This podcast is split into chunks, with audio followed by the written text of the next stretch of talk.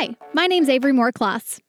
I'm a former Daily News reporter, award winning radio documentarian, and current head in the audio storytelling cloud Streamer. For the past few years, I've been working with small business owners, and I'm constantly finding myself in long conversations with people about why they chose the career path they're on, or how they got thrown into something they never expected. When I'm interested in someone's story, I ask way too many questions. Call me nosy, or call me a super tuned in podcast creator with a mission to connect people through their stories. I prefer the latter, by the way. Listen, when we're kids, we are all asked this same question What do you want to be when you grow up? Generally, kids come up with the same answers teacher, doctor, vet, princess. But most of the time, the life of an actual grown up takes you on quite the ride.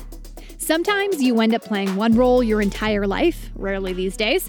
And other times, most of the time, you get taken down a path that winds and jogs and zigs and zags. So, where do those little hopeful teachers, doctors, vets, and princesses land? That's what we're about to find out. Grown Up tells the story of all kinds of people doing jobs they love or don't, and how they got there. And most importantly, what they've learned along the way. Like, what do people actually think a voiceover artist does all day? Probably I get people thinking, really? What is that? You can make a living doing that? What do you mean? What do you mean you don't have to put pants on and go out of the house every day to go to work? Or how does a political reporter store so much information in their heads? I sometimes feel like I'm a, a master of none. Not a grown up, not a master of anything, just looking for answers every day, every single day. Can you actually make a full time living working as a clown? Okay, let's not get ahead of ourselves. I haven't booked the clown interview yet, but it's coming. I promise.